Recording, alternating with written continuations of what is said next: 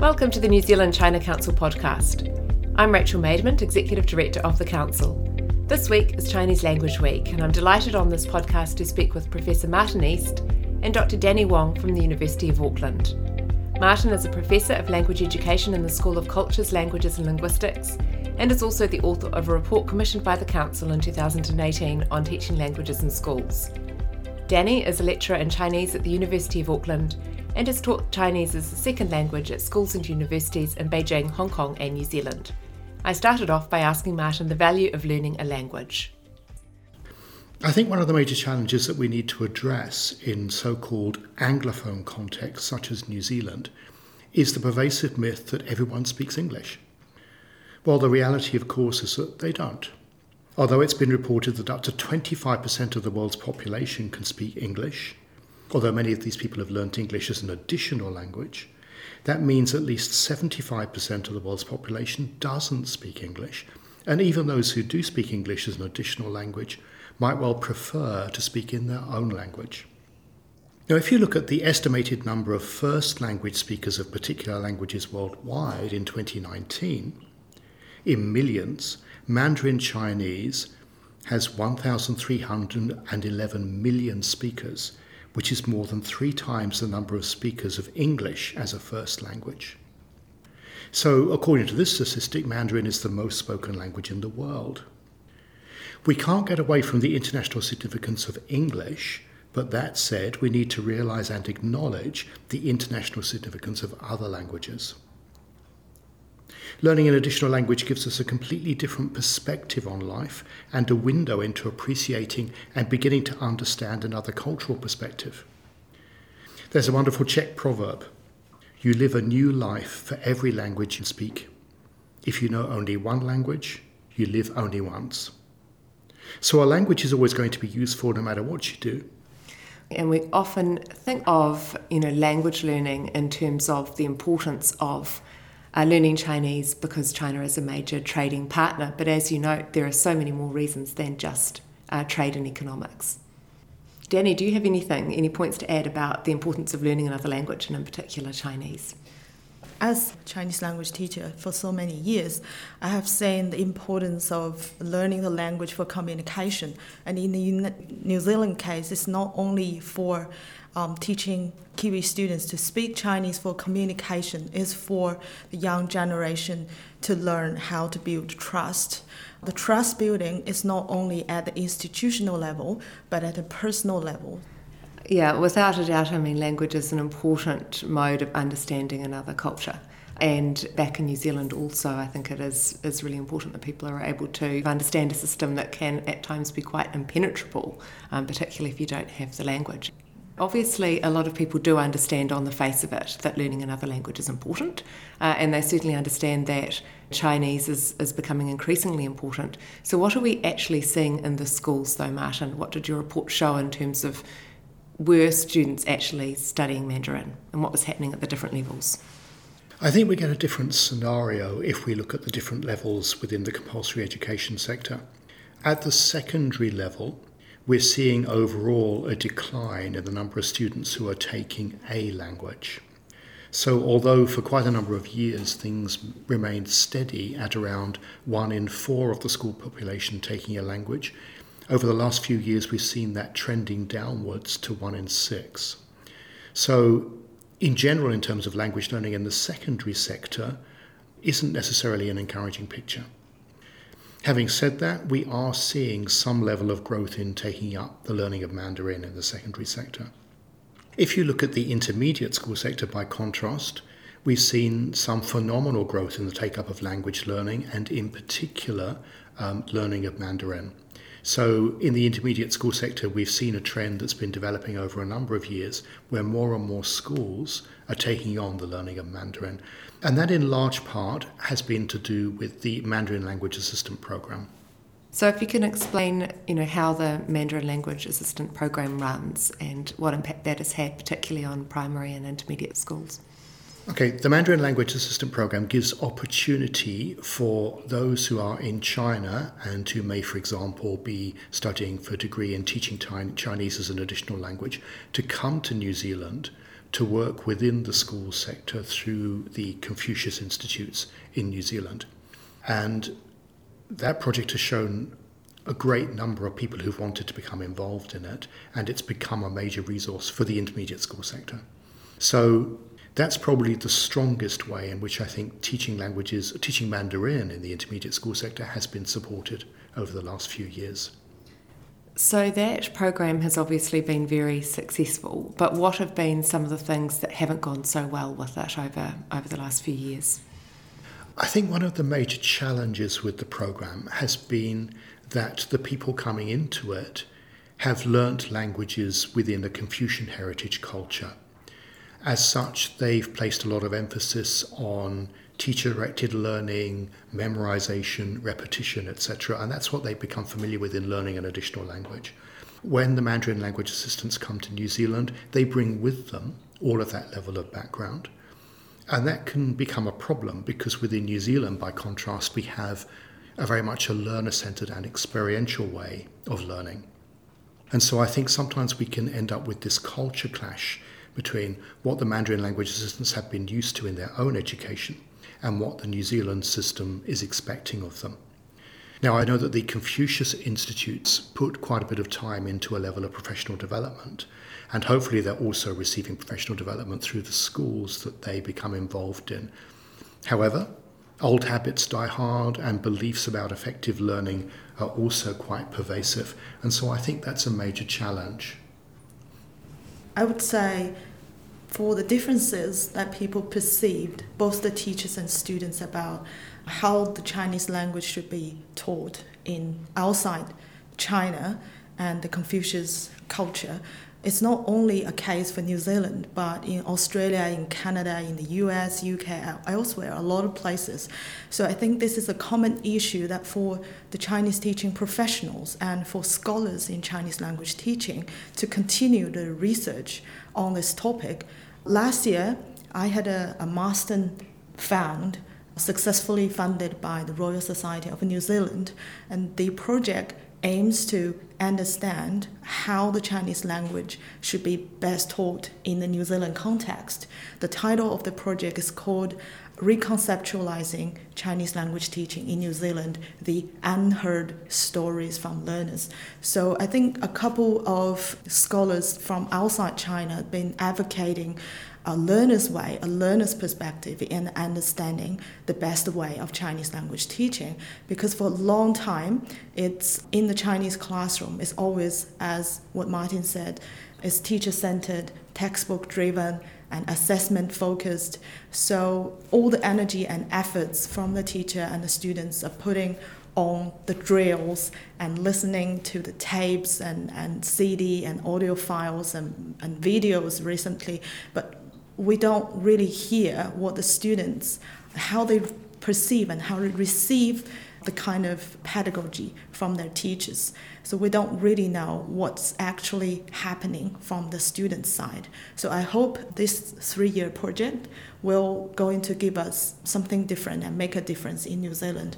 Obviously, the Confucius Institutes and their role globally has been quite controversial lately.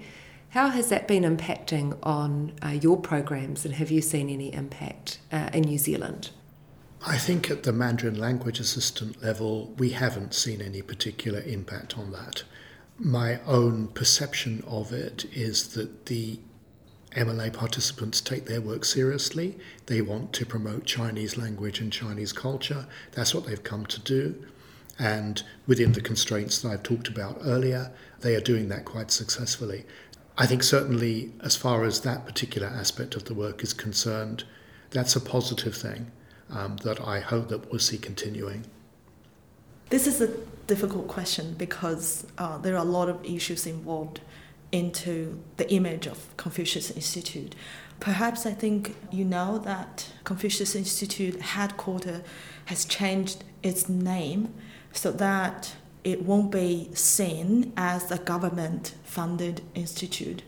It will become completely like from the community. So I think China is realizing that the image of Confucius Institute and its nature is not well perceived uh, in the Western countries.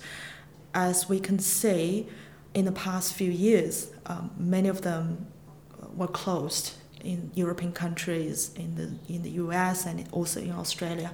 So our three Confucius institutes are doing quite well here. We don't see a lot of impacts on their uh, operation, daily operation. I think that's really it's the good point for New Zealand and New Zealand people and New Zealand students as well. We don't put too much politics into education institute and even though we got disputes through the media and among the community as well i think they are trying to find their ways of doing their their teaching and their teacher training in the kiwi way as well so both sides are learning how to accept each other at this level yeah. Well, I think, uh, you know, obviously it's really interesting seeing that drop off when you get to secondary school level. And obviously, the Mandarin Language Assistance Program has helped to drive it through primary and intermediate. But why are we getting that drop off at secondary schools? Part of that has to do with the choices that are made at school level around which languages to offer. Part of that has to do with not necessarily having the specialist staff available. When I was working in language teacher education at the Faculty of Education and Social Work here at the university, we noted that we saw an increase in the number of people coming through who wanted to be teachers of Chinese. But I am aware that having specialist teachers in place in the secondary sector is a challenge. Uh, you have had a lot of people coming through the university that have wanted to teach Chinese at a secondary level, but why? Why are they not progressing? A lot depends on whether or not they're able to secure a job at the end of the training program. Because schools run in New Zealand as autonomous units, they can make decisions around exactly which aspects of the curriculum they want to promote and exactly which languages they would like to teach.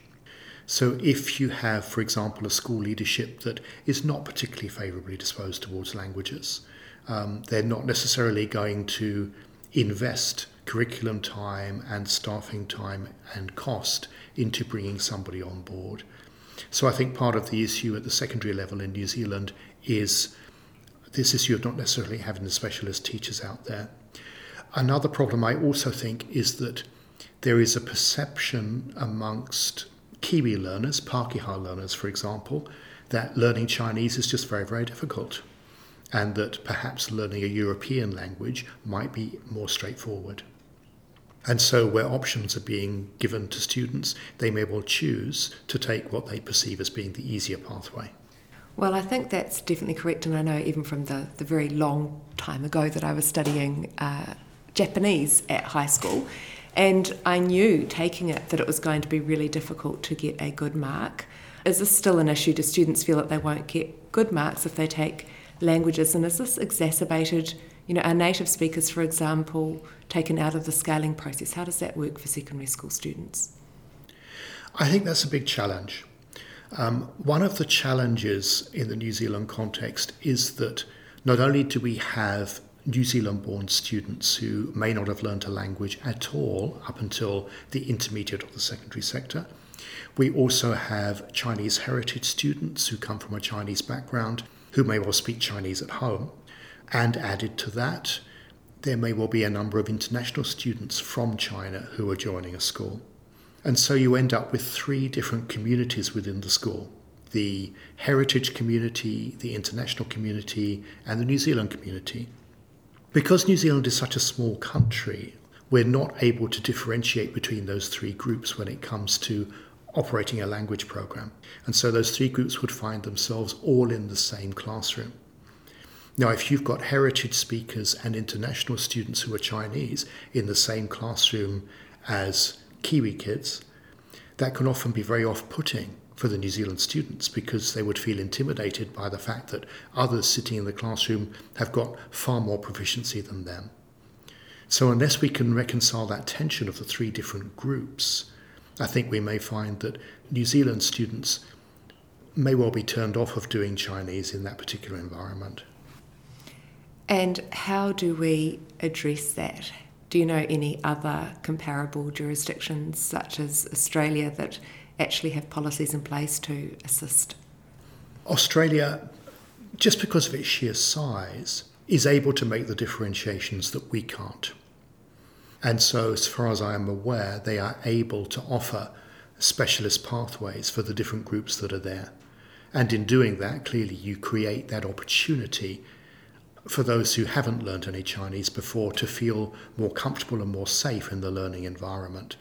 But that's an economies of scale issue, and it's one that we just can't address in New Zealand because of the small numbers. Are there any things that you think that we actually could do now to increase those numbers uh, at the secondary school level? I think making the language learning experience in school an exciting one, a vibrant one, helping people to see that there's value in learning Mandarin, that there's excitement in learning about another culture.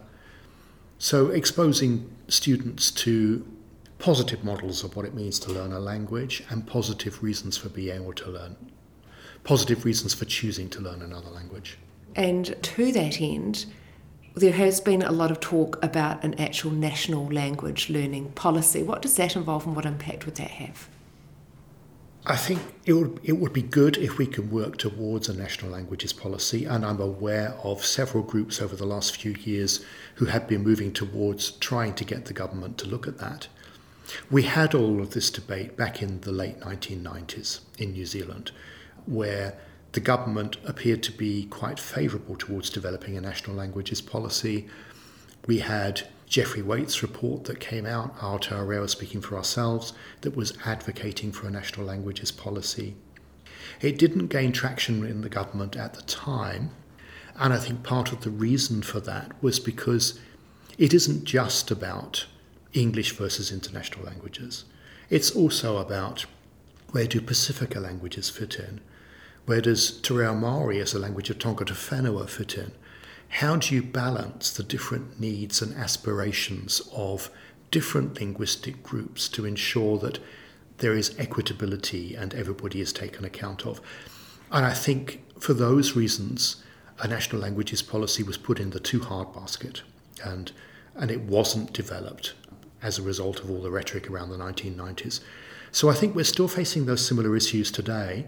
How do we make sure that we have equitability and adequate and equal representation across the different groups who may want to have a stake in a national language policy? And I think until we can have more forthright discussions around that, we're likely to find that a national language policy is not necessarily forthcoming. That's very interesting. I think it's been very clear with a push for STEAM subjects, for example, that when there is some momentum, you can get a lot of traction. But I guess there's lots of different competing interests about, you know, where schools should put their focus, and languages are a part of that mix also. Yeah, Danny, did you have anything to add on on that point? Not particularly on the national languages policy, but I would like to share something that I read when I was writing a paper about New Zealand's Chinese language teaching.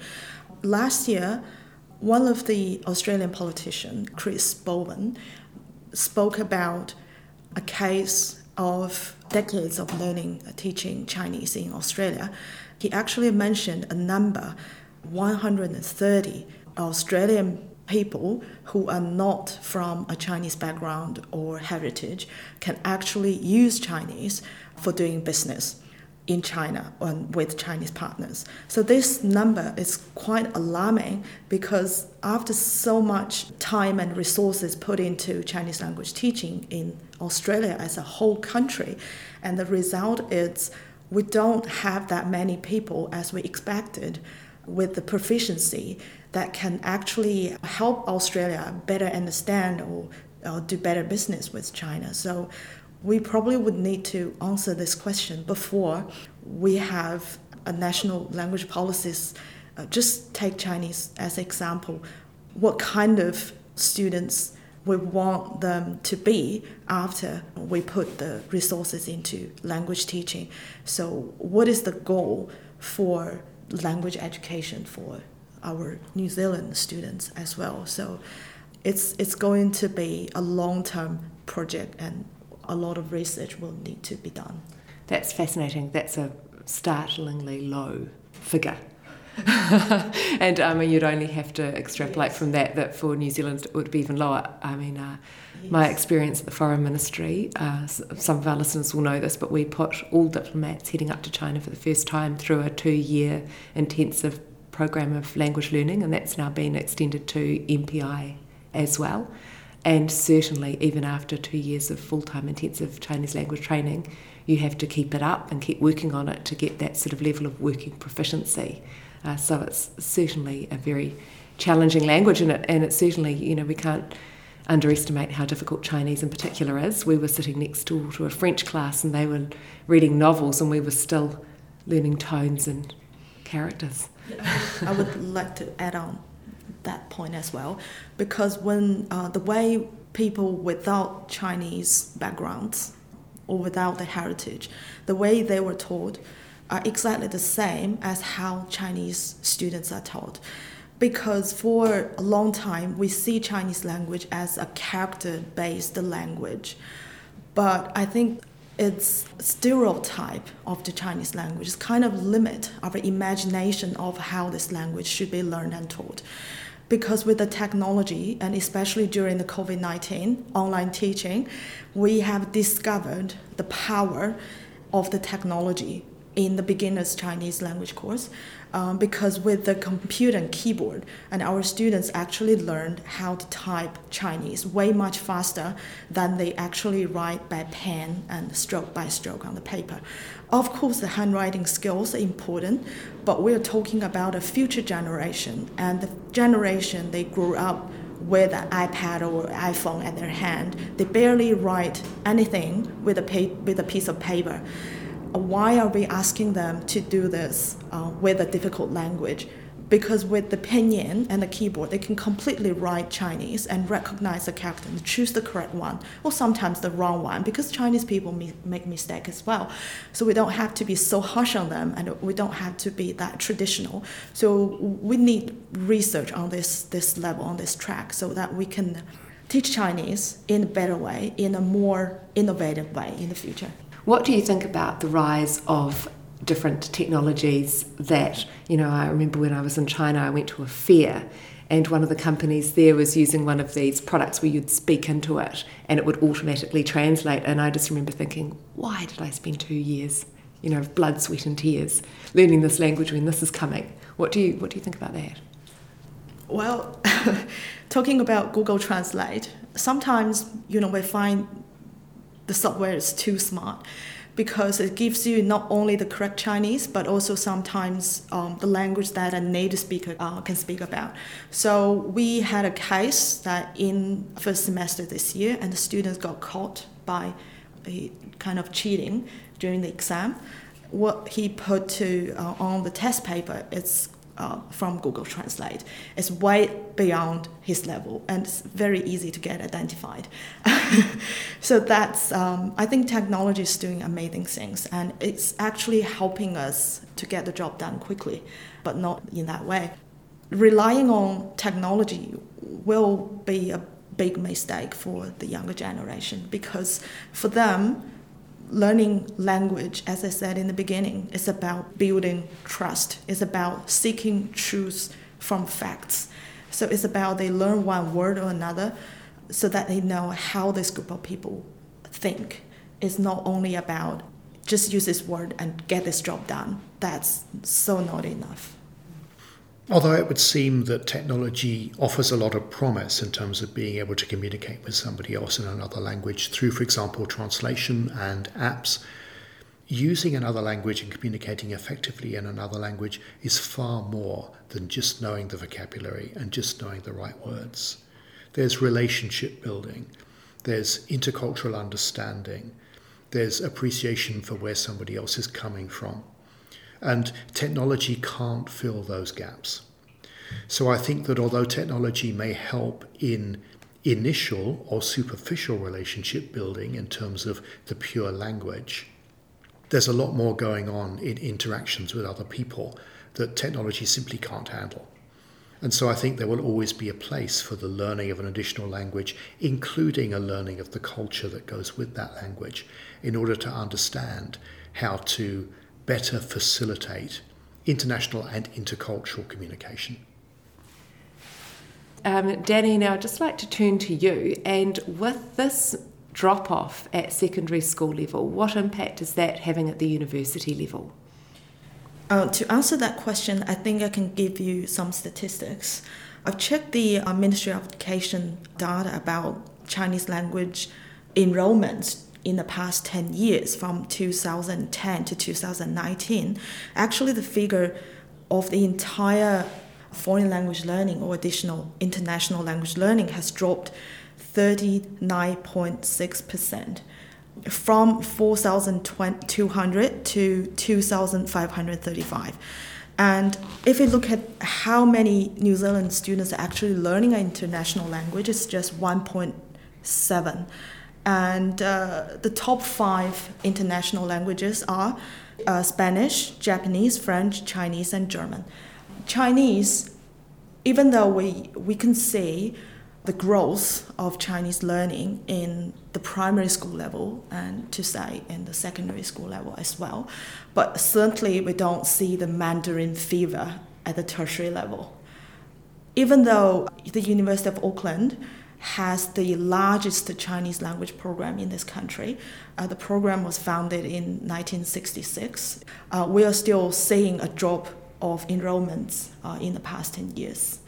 I think it's probably because we don't have the students coming from the secondary schools. It's because we have the drop already in secondary school, so it's difficult to encourage them to continue their study at the university. So, what we have at the university, the biggest group of learners are beginners, which means they have never learned Mandarin in schools, no matter primary or secondary schools. So, they wanted to give Chinese a try most of the students are from engineering programs or they're law students. They think Chinese language is hard enough, so they're kind of challenging. I want to give it a, a taste.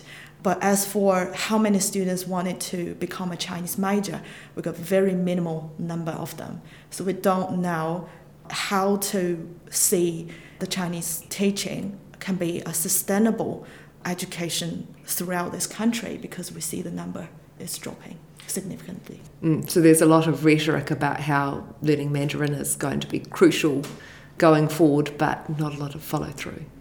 It depends I think we got the problem twofold here. One is the level of difficulty that people perceive Chinese as a notoriously difficult language. It's impossible to learn. So whatever, whenever you want to read an article about Chinese learning, you always you can always spot one or two lines about it, and even a paper published by a, a, renowned scholar is called Why Chinese is So Damn Hard. you don't really see this title for any language anywhere but for Chinese.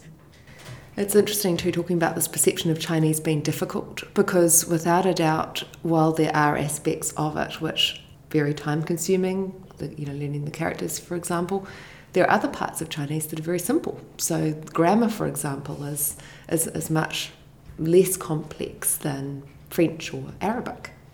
Hmm. Yeah, that's true. Um, so when we introduce Chinese language for the first time to the beginners of Chinese at this university. We tell them all about the easy part of learning Chinese, and they would gradually find out that this is not easy. But it's better that students begin from a way that they think this language is manageable.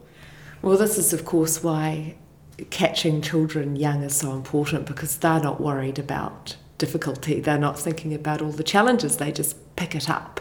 And uh, yeah, obviously, if we had a languages policy and we had a bilingual base in New Zealand, you'd be able to reduce a lot of that fear around learning a second language, wouldn't you? We don't have to teach Chinese in a Chinese way.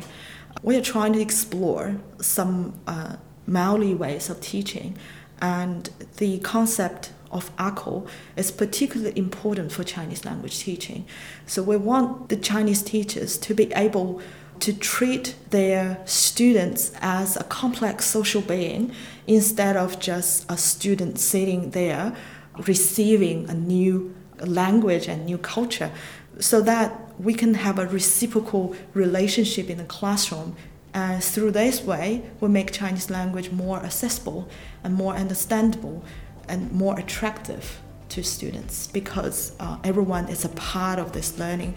For Chinese teachers, especially the young teachers, they have so much to learn from their students as well because they are teaching Kiwi students in New Zealand. Thanks to Martin and Danny for shining some light on Mandarin language learning in New Zealand. I would note that there is currently a private members' bill before Parliament aiming to strengthen second language learning in primary and intermediate schools that is now open for submissions. This is an issue we'll follow closely and look forward to continuing to cover. For more podcasts, please check out our website nzchinacouncil.org.nz or listen on SoundCloud, Spotify, or iTunes. Thanks for listening.